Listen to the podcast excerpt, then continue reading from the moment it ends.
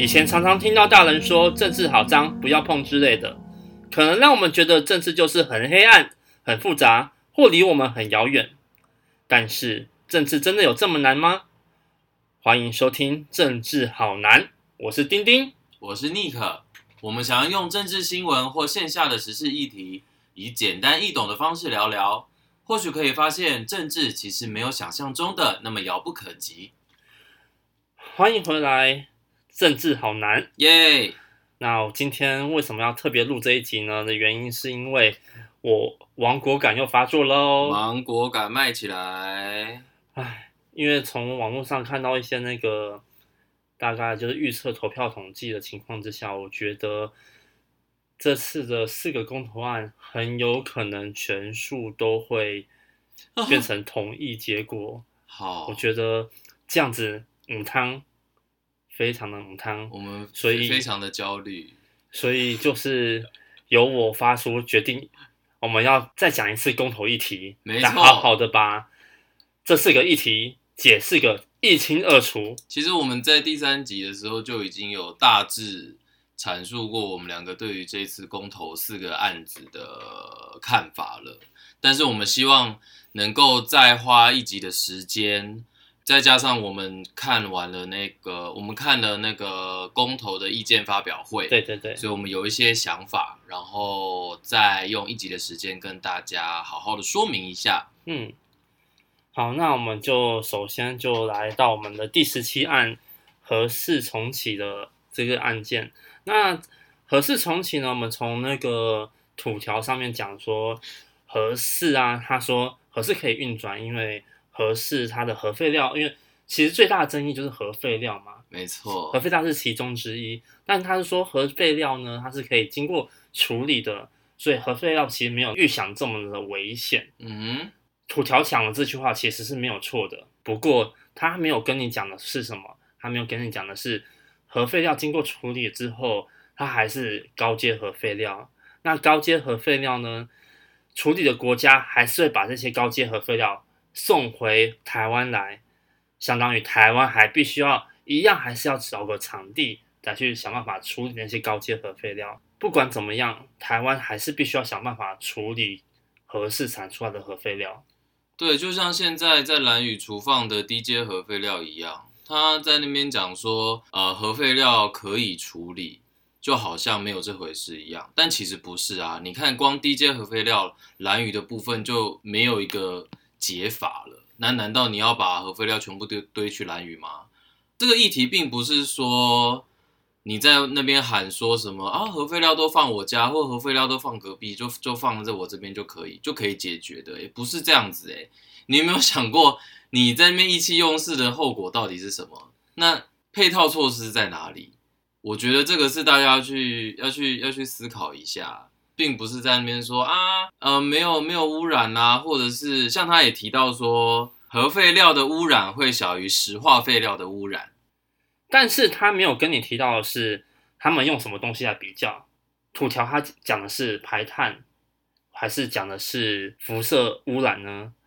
如果讲排碳的话，核能当然排碳的基数会比燃烧天然气或煤矿的还要来得低，可是相对于它造成了辐射污染，却比刚才讲的天然气或煤炭还要来得高，所以它根本不是在有一个统一水平上的做比较，所以它其实都只是把话讲一半而已。那就是挑好听的讲啦，是啦？简单来讲就是这样子啊。嗯，核四另外一个问题就是它的安检问题，但是土条又讲说核四啊，它其实在二零一四年就安检通过了，但事实上并不是如此。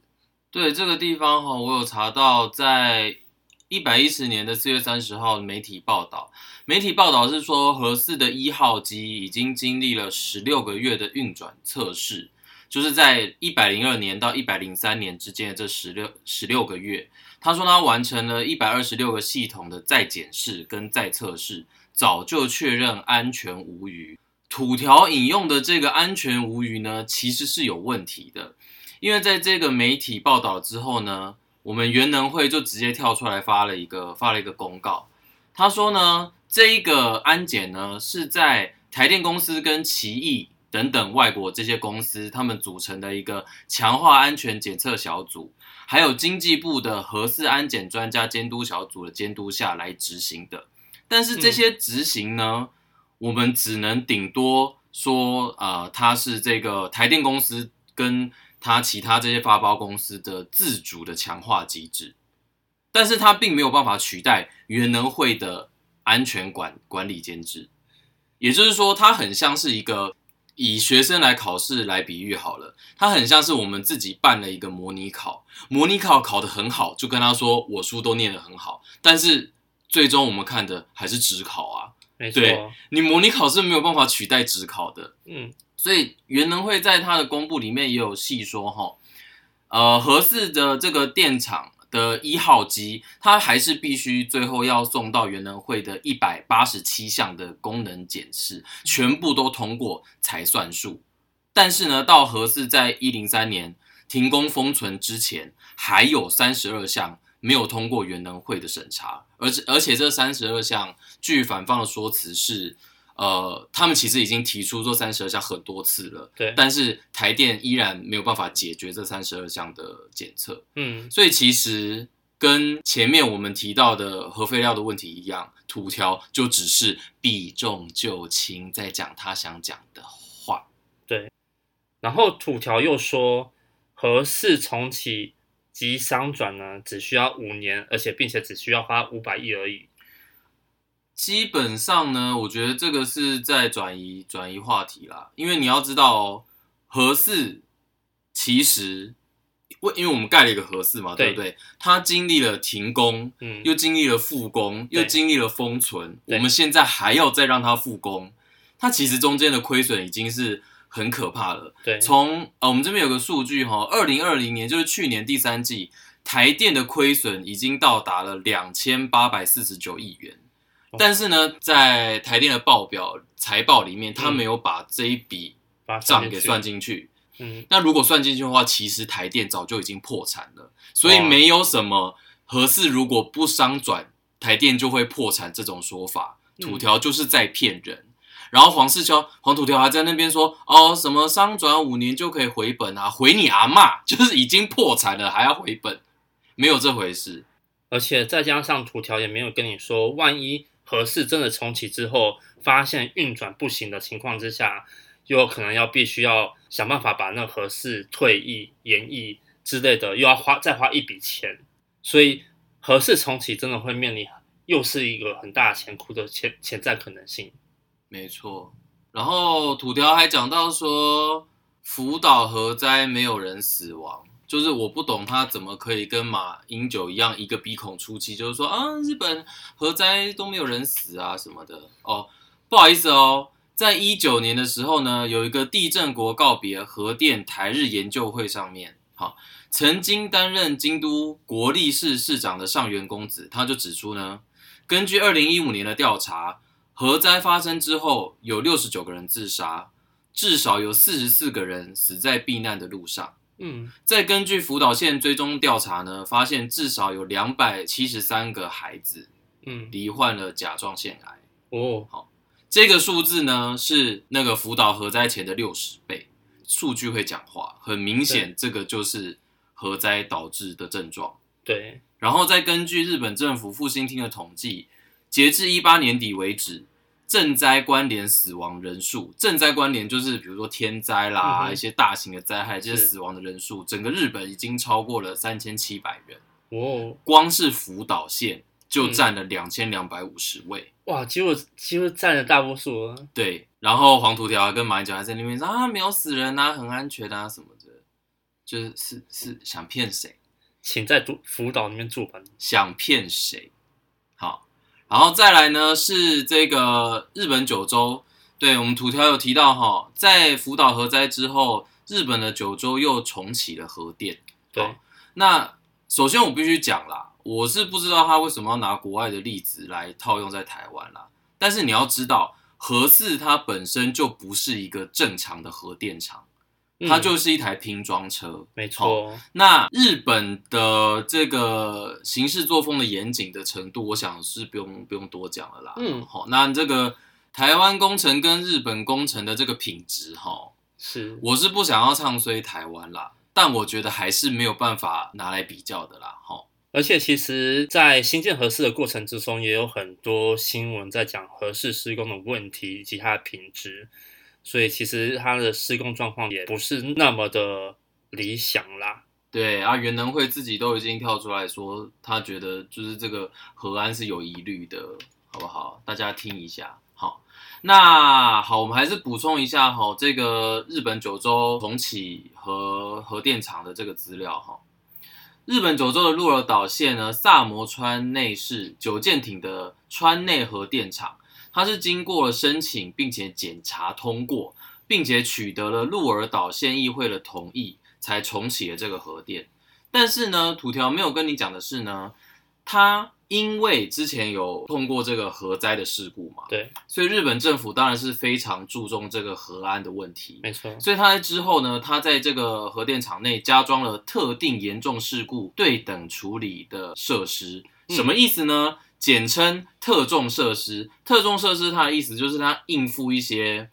重大的灾害，比如说天灾，比如说恐攻，嗯、就是一些你很有可能会、啊、地震对，很有可能会影响核核电安全的这个设施。嗯、那这些设施呢，它备有紧急的这个控制室，并且在二零二零年的十一月十一号通过了原子能监委会的检查合格之后，把这个特重设施开始营运。嗯，所以日本其实是做了很多的配套措施跟。核安的这些建设在重新营运上面的，台湾就是听黄土条一直在那边说啊，别国可以，所以我们也可以。那然后呢？你是希望台湾跟日本一样发生一次核灾吗？而且发生核灾，真的太双北市都逃逃不掉了。我是觉得这个风险有点太大。嗯，最后稍微再补充一下合适的背景好了。核四呢，是从一九八零年由国民党政府决议在贡寮乡新建第四间核电厂，但是呢，因为当地居民强烈反对，再加上一九八六年有车诺比事件，因此时任总统蒋经国先生呢就决定核四暂缓，而贡寮乡他们居民呢也进行了当地的公投，九十六 percent 都是反对新建核四。不过呢，国民党政府的行政院呢，依然还是编列了那个合适的预算。而在编列预算之后呢，一九九八年立法院有已经有决议说停止新建核四，并且把预算缴回的情况之下，行政院发起了复议案，核四再度兴建，在一九九零年开始正式动工。嗯，但到两千年之后，陈水扁决议核四需要再评估，因此。核四停工了，不过在立法院还是以国民党为大多数的情况之下，在政治压力之下，二零零一年又开始复工。之后到了二零一一年，发生了福岛核灾事件。嗯，二零一三年的时候，林义雄先生呢也是发起了绝食，然后停止核试的游行。之后在二零一五年，由行政院长江宜桦决定封存核电厂。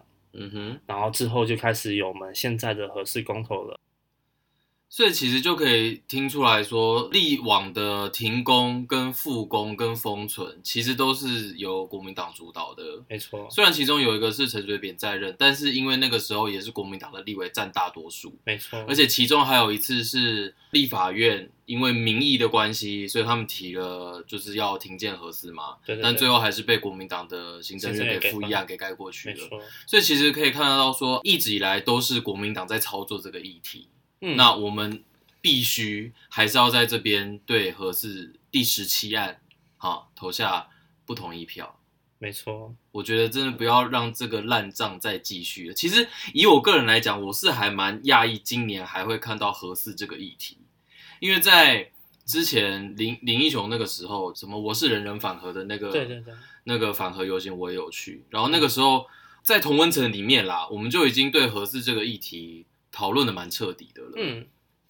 然后我以为已经在那个时候就画下了一个算是一个阶段，然后没想到今年二零二一还又看到国民党再把这个东西提出来炒。那我个人是觉得蛮夸张的。更夸张的是现在看网络上网络上的风向。唉，本人是蛮悲观，本人是蛮悲观的，就是和中啊，和中，和中真的不行。但虽然悲观，我们还是要花时间做功课，然后做这集 podcast，让大家了解一下核四到底是个什么样的东东。好，希望大家可以如果有任何疑问，然后烦烦请自己去补做功课。好，我们就做到这边，好吧？然后我们我们一定会在下方补充放上我们的补充资料。对，有兴趣一定要看。好。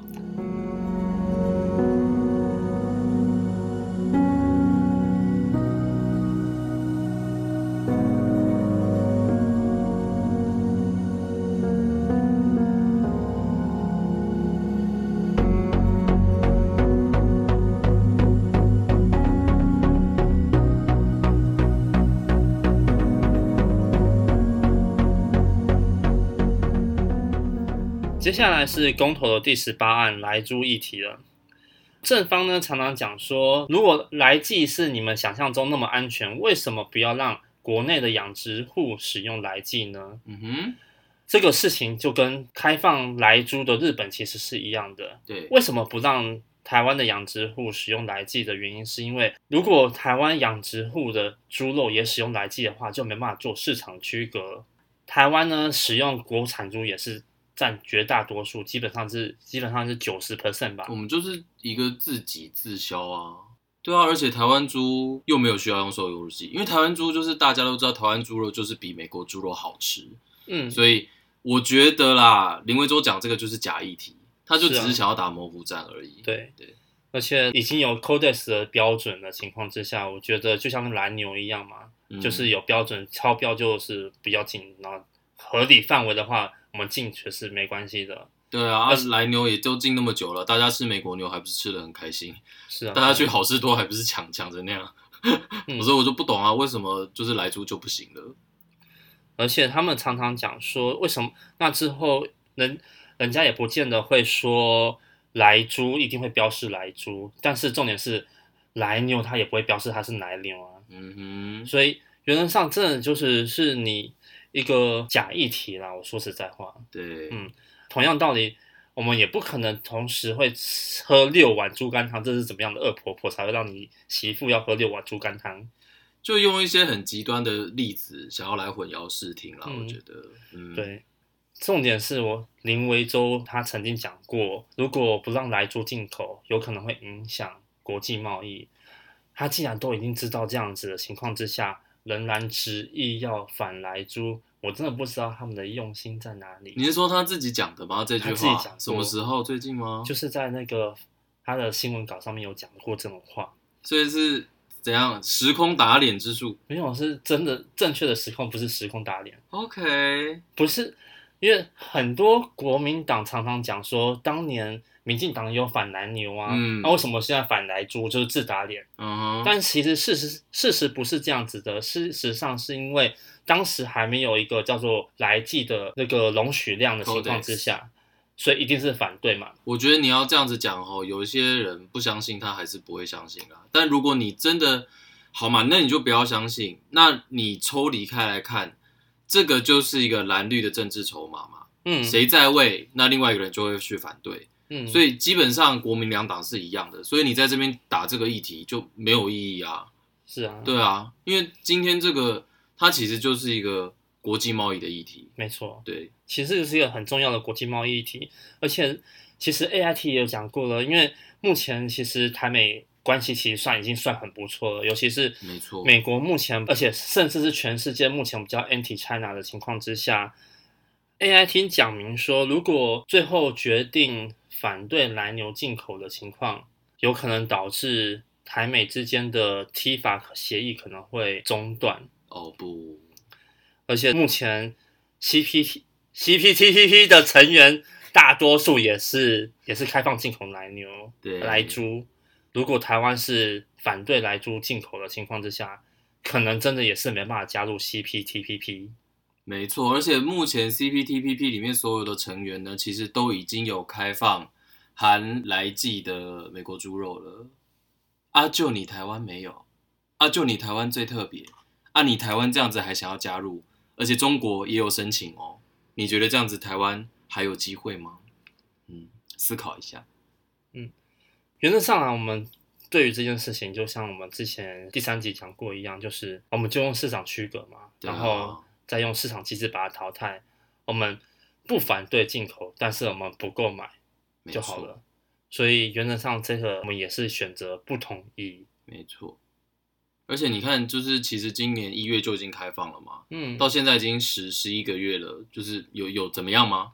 有有有，什么事件传出吗？没有，没有啊。你去市场买，你也不会挑那些美珠来买啊。对啊。所以呀，没有必要，真的。嗯，台湾现在真的急需任何的国际盟友。然后再来呢，呃，林维洲也有提到说。民进党在这个时候支持美猪，去年啦美选的时候，嗯，对，是为了要支持特定的候选人，嗯，这个基本上我是觉得蛮夸张的。就是你想，那他这样子，他要支持到底是川普还是拜登？他也对他也没有讲清楚，对啊，那很明显的，这就是一个以美论嘛。所以你国民党现在是要来打以美论是吗？那这样子的话就很危险哦。对，那你现在是不是又要开始打美猪呢？那你现在又说哦，我们不是打美猪，是打莱猪。然后你这个时候又说哦，民进党是在支持特定的美选候选人。那你到底想怎样？那你到底是要打嗯打美猪呢，还是你是要打美国呢，还是你是要打民进党？然后又说我们在意的其实是食安问题啦。可是你讲出来的话就不是这个样子啊。那你国民党到底在干嘛？就是坏。就是坏，就是坏，就是骗人。他就不是，他是希望说把台湾搞得非常糟糕，然后就以救世主的身份去去改掉它。不可能啦，你真的是想想多了，好不好？想多了，嗯。这案还是请大家投不同意票，谢谢。对，就是思考一下，对，权衡，好不好？权衡。紧接着呢是第十九案公投榜大选，嗯哼。那正方呢是讲说，如果榜大选的话，我们可以省时省力省钱，而且可以提高选举效率啊。嗯，但是呢，我们可以从二零一八年的时候就可以看得到，有省时吗？没有省时，省力吗？没有省力，省钱或许有啦，因为是一起绑嘛。对，一起一起办，一起一起办，所以省时是省钱应该是有的。嗯哼，但是呢，选举效率呢没有很好，甚至还导致了，啊。可怜的手中，他这样子时间被冻结在那么那么久的情况之下，对，其实完全没有效率诶。大家已经投票结束的时候还在开票，但还有人在投票。对，其实一点都没有省时省力，超诡异的诶。对啊，我就觉得很奇怪，就是国民党现在是要在制造一个丁守中吗？就是他们把丁守中放在哪里？他们没有在在意丁守中啊，不行啊，丁守中不是他们的好同志吗？不是好同志啊，他血统不正确，就 血统不纯正，不是不正确，那没有连家那么厉害，是不是？对，没有连家，没有好家那么厉害。对，反正就是我看到国民党在推这一案的时候，我想说，哇，那你丁守中现在内心作何感想啊？就是他一直在那边。提选举选举无效的诉讼嘛，他不是一直选举无效吗？对啊，那你这样绑大选，就是很有可能会再出一个丁守中啊。没错，因为你就是选务的品质会降低，这个是很浅显易见。而且你看，你每一个公投案的那个名字都漏漏等，嗯，年轻人都不一定能够完全理解了，何况是中老年人。对对啊，而且你说省钱好了，我们选举的目的难道是为了省钱吗？就你怎么会把省钱拿来当是一个好处呢？就是怎怎么想的，我是不太理解啦。那省钱跟保障这个选物的品质，应该很好选择吧？我觉得很难讲哎，他们见钱见钱眼开是不是？那钱也不是他们在赚啊。没有，他就说哦，你们因为在浪费工厂啊，怎么样怎么样之类的。OK，whatever。嗯，所以因此呢，就是公投。改为那个两年投一次票，嗯，嗯，然后正方又讲说，其实公投就等于人民不同意政府的施政，所以要举办公投。但我觉得这两件事情，因为举例说好了，不管是那个早教也好啊，不管是这次的四个议题也好，我觉得这件事情都是分开来讲，而不应该说，因为你要反对民进党政府，所以要把台湾搞得更烂。我觉得这件事情根本是两件事情。嗯，没错，因为我们现在讨论的是，各个领域的不同的议题。嗯，最怕看到的，为什么会不支持公投绑大选？最怕看到的就是特定的候选人或特定的政党要你怎么投，你就真的跟着他怎么投。我跟呃，虽然是每个人都有支持自己支持的政党，没错，但是公投的议题，尤其是我们现在在讨论的这四个议题，都是即将会对台湾造成巨大影响的议题。没错，不可以这样子全部都混为一谈了，我觉得这非常的危险。嗯，而且我觉得最重要的就是回归到那个公投真正的用意在哪里。像那个反方就有讲说，公投啊，其实强调是对事，而不是对人。嗯、意思是说，我们针对的就是一个事件，像是合适的事件，我们要决定合适的去留，或者是来猪的进口与否，这是对事情，而不是刚才讲的某个政治人物严宽很好的，他说哦，我们要合适，我们不要来租。很多选民就这样相信他所说的话，但他不见得真的知道他所说的话后面的含义会是什么东西。你这样就是听从党意嘛？那你跟中共有什么不一样？那、啊、就中共叫你跟你说什么，你就好好好好好了，就都去了。那为什么要这样子？所以公投原则上就是宪法给予我们的创制权。那这样的情况之下，我觉得最重要还是仔细看好题目，然后来去选择你想要的。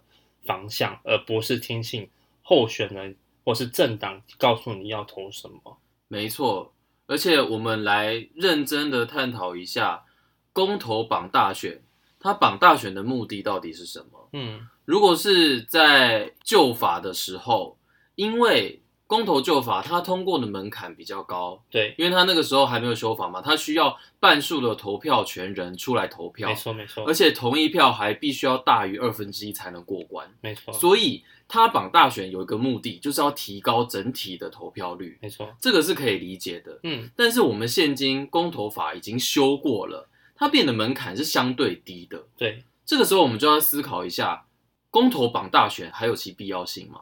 是啊，是啊，这个是我们要去思考的。嗯，再来，江启臣还有提到说，民进党只有在二零一八年那一次公投榜大选，这样子才算是还权于民。这是什么意思？有榜大选就等于还权于民吗？好，我们来看一下他这一次的公投文本哈。他说，公民投票案公告成立之后半年之内，对，如果期间有全国性的选举。对，那公民投票就应该要跟那个全国性的选举同日举行。嗯，反之，如果没有大选，仍有可能单独办理。对，所以就代表这个公投案就算过了，公投如果没有遇到大选，还是有可能会单独办理啊。对啊，对啊，对啊。那不就是等于是说他口中说的没有还权于民吗？是啊，是啊，是啊。所以他现在就是要投一个公投案出来，结果还是有可能是他口中的没有还权于民。那单独办理的时候怎么办？所以现在我们要变成要操纵每一个公投案立案的时间吗？所以就是整个就很奇怪啊。对啊，嗯，什么意思？他这样就是摆明了说，那我们就是要操纵公投案的立案时间，然后让每一个都在半年之内，然后这样全部都可以绑大选，是这个意思吗？有可能就是可能为了绑大选，就仓促的去联署啊，然后赶赶上这一波。对啊，那这样到底是为了什么？就是想要操纵公投案嘛？没有办法，没有办法接受了。嗯，真的是没有办法接受。再来，他还有提到说，哦，全世界各个国家的公投几乎都绑大选。对，这个啊，要么不是坏啊，要么就是笨，因为就是在说谎。嗯、光是美国，嗯，就已经没有每一个州都是公投绑大选。我们光看美国就好。好、哦，所以我是不知道他基于什么样的出发点讲这种屁话啦，但很明显就是在骗人。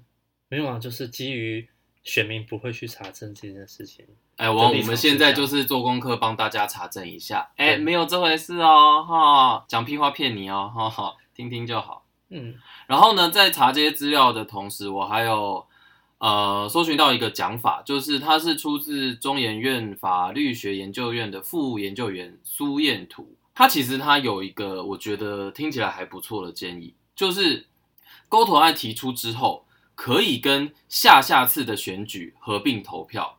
例如，在二零二一年，就是今年，今年我们出了一个提案，对，在明年的大选我们不合并投票，到二零二四年才合并投票，就是下个大选，对，隔一次大选，我们再合并投票，为了什么？为了让大家充分的理解议题，并且经过充分的讨论，这样每一项议题都至少有两年的时间可以讨论。我们可以让各式各样的公投提案来解决社会的问题，而不是变成让政客炒短线的工具。我觉得这个建议其实还蛮不错的。我觉得是还不错，但是我觉得会有一个问题啦，嗯、就是在于说时效问题。时效问题就是说，有可能这个这个提案它时效性很紧急的情况之下，以现行公投法每两年办一次公投是比较好的情况。没错啊，当然我们是希望就是可以这样子进行，嗯、但。我觉得这个研究员他提出的建议其实也不错，因为他是在呃，如果要绑大选的前提之下去提出了这个建议。那我们也可以看就是国外的案例嘛，像是平均每年都会投公投五次的瑞士，他们是怎么样呢？他们最快的公投案至少也要两年的时间才能被排进公投的时间表。所以，我其实觉得，因为像我们现在的这四个提案都蛮重大的，对，都蛮重大，给他更多的时间去发酵，并且去让社会去讨论，去激撞出一个更好的解法，我觉得也是不错。对，如果真的硬要公投绑大选的话，但是我是觉得，像是来住这个，我觉得是它是属于极简的情况之下，尤其是因为现在就是台美刚才讲的，台美在签署 TIFA，嗯哼，或者是之后要加入 CPTPP，嗯哼。这个事情其实是还蛮紧急的，我觉得两年投一次 OK，但是如果再可能隔到下下次的选举，我觉得有点晚了。那其实两年也很紧急啊。嗯，对啊，对啊，所以就是呀，他现在就是要拿这种很炙手的议题来投，就是要马上我们表态，大家全部都要表态，在这么短的时间之内，你就要吸收全部的功课。而且他用都大部分都是用恐惧的形式。让选民害怕，然后去投下同意票。有了，我现在是真的害怕的啦！哈，我觉得好。但是我们害怕，但是我们还还是要坚持，请大家投不同意啊。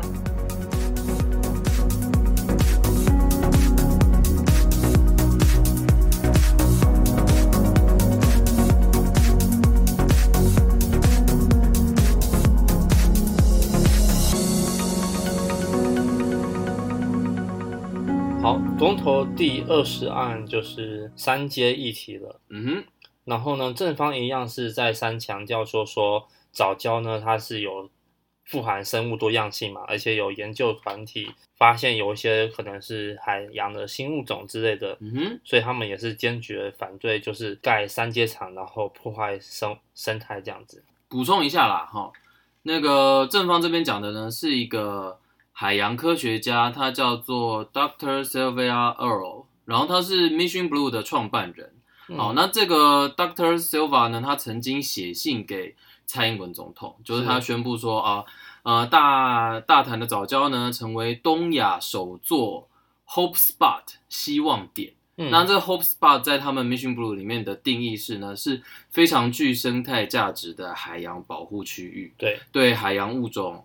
的保育以及生活依赖健康海洋环境的社群非常的重要。对，然后其他内容就在说什么啊，我们非常的开心啊，发现台湾有这样子一个很重要的地方，地方，然后希望大家可以一起来关怀，一起来守护，然后他们也会帮忙宣传这个地方之类的，这样子，大意上是这样子。是。那第二十案，它其实反方并不是在反早教，我们是希望可以把三接盖在已经外移过的那个地方。对对，其实没有人要反藻礁，就是我们可以的话，没有人要刻意破坏环境来做一个呃天然气接收场。对啊，就是可以的，可以保护藻礁的话，谁不想要保护藻礁？但重点就是今天就是没有办法了嘛。嗯，而且已经为了生态环境，所以已经从两百三十二公顷变成二二十三公顷，对，就十分之一，已经缩减了。对，而且又外推。对，那最后你们到底还想怎么样？是这样讲吗？金金派，金派，但是确实是会让人家觉得说，因为还团的态度啦，嗯，就是好像不管政府跟中油怎么样的做让步，他们都始终没有办法接受。对对，就会让人觉得说，那到底你们真的有要想要协商吗？对，协商就是大家各自退一步，嗯哼，然后我们来找到我们共同的中间点在哪里。嗯哼，但是就是。我们不管，我们就是要一步到位，我们就是不准盖没有办法啊！你看，像同婚也也是先用专法，也没有办法直接修民法，就是你还是要让步的啊。对啊，而正方也常常讲到说，三阶其实可以有其他的替代选址方案啊。嗯哼，就像我们第三集所讲到的，台北港的话是其实它其实是不可行的，因为它反而更绕路，更浪费更多资源。对，就听起来就很不切实际啊！你要从大潭早教那边以就伸一个管线伸到台北，你就先不要管沿路的居民会不会抗议，跟沿路的海岸其实也是有一些地方有早教的呢。那那些早教怎么办？是只有大潭早教重要吗？啊，沿路的早教都不重要吗？嗯、那台北港的居民呢？在台北港的腹地有够吗？就是不行啊！看听起来就超级不合理，超级不符合经济效益啊！而且说到经济效益，我们的护国神山台积机、台积电。目前都是一直在发展之中，嗯哼，而且它用电量就是也是也是逐逐渐升高情况之下，再加上我们又要强调的是，我们要希望有减碳的发电方式嘛，那最减碳的，而且最目前最可以用的就是天然气。没错，天然气。我觉得你讲到台积电很好，因为这边反方也有提到说，台积电会在高雄设厂嘛，没错。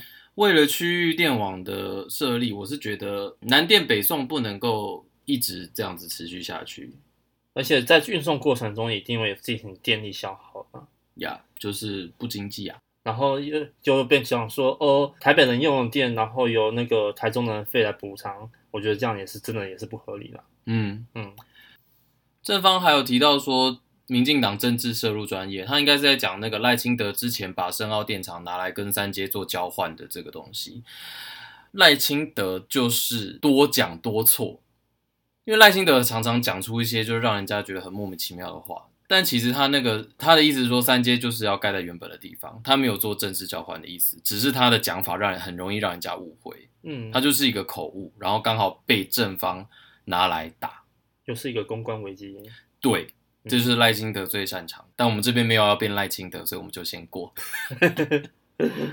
好，然后再来正方也有提到说什么七票中有六票是官官派的委员，嗯，这个事情呢是在说二零一八年的十月八号，中游的官塘案环评。是，那那个时候呢，其实全部的环委有二十一个人，嗯，其中只有七个人是官派的，对，也就是说有十四个人其实是民间的委员，对。但是这十四个人呢，其中有八个人拒绝出席，他们就是要抗议这整件事情，他们觉得整件事情都不合理，所以他们就拒绝出席。嗯、有三个民间委员申请回避，啊，就也是不来，对好，然后有三个人出席，结果有两个人投废票。啊，只有最后有一个人支持，所以最后的结果就变成说啊，七个人投同意，然后其中有六个人都是官派的，那这要怪谁？环保团体他们自己不出席的啊。对啊，哎，他们人数是官派的两倍呢。那啊，搞到最后这样子，然后又是政府的错。我觉得真的啊，就民进党就是沙包党。对，就什么意思啊？什么事情都政府问题啊？不是啊？啊，你觉得不同意，那你就来嘛，啊，你就投不同意啊？啊，你。嗯人数也比官派的人多，对，难道还能还会输吗？是，然后全部都不来，然后就说你们黑箱啊，不听还团，不听民众的意思，嘿，对，啊，这样子是是有没有道理？我看不懂呢，我真的看不懂。查资料的时候我查了，查到超生气的。所以原则上，他们很多时候真的就是避重就轻啊，避重就轻。说实在，在公投议题上，我们真的要耐心读好题目。然后审慎去去查资料，而不是看有些人给你什么懒人包，你就直接相信了。稍微偶尔看一下不同意见的他们怎么样说法，然后在最后最做你自己的决定。千万不要看别人给你的小抄，小抄当然也可以听我们的小抄。我们小抄最简单，四个不同意，谢谢。当然你也可以不相信我们讲的啦，那就欢迎到我们就是下面附附加的网址，或者是你自己上网。去把这些议题打进去，搜寻一下，嗯，稍微看一下各方的意见，对各方的论战，相信你可以从呃比只听我们这边讲话，还可以得到更多东西。是，好，那我们今天还是一样到这边。对，希望在呃一个礼拜后投票，大家都能够投出你真正觉得会对接下来台湾更好的那一票。对。支持台湾，四个不同意，谢谢大家，拜拜，拜拜。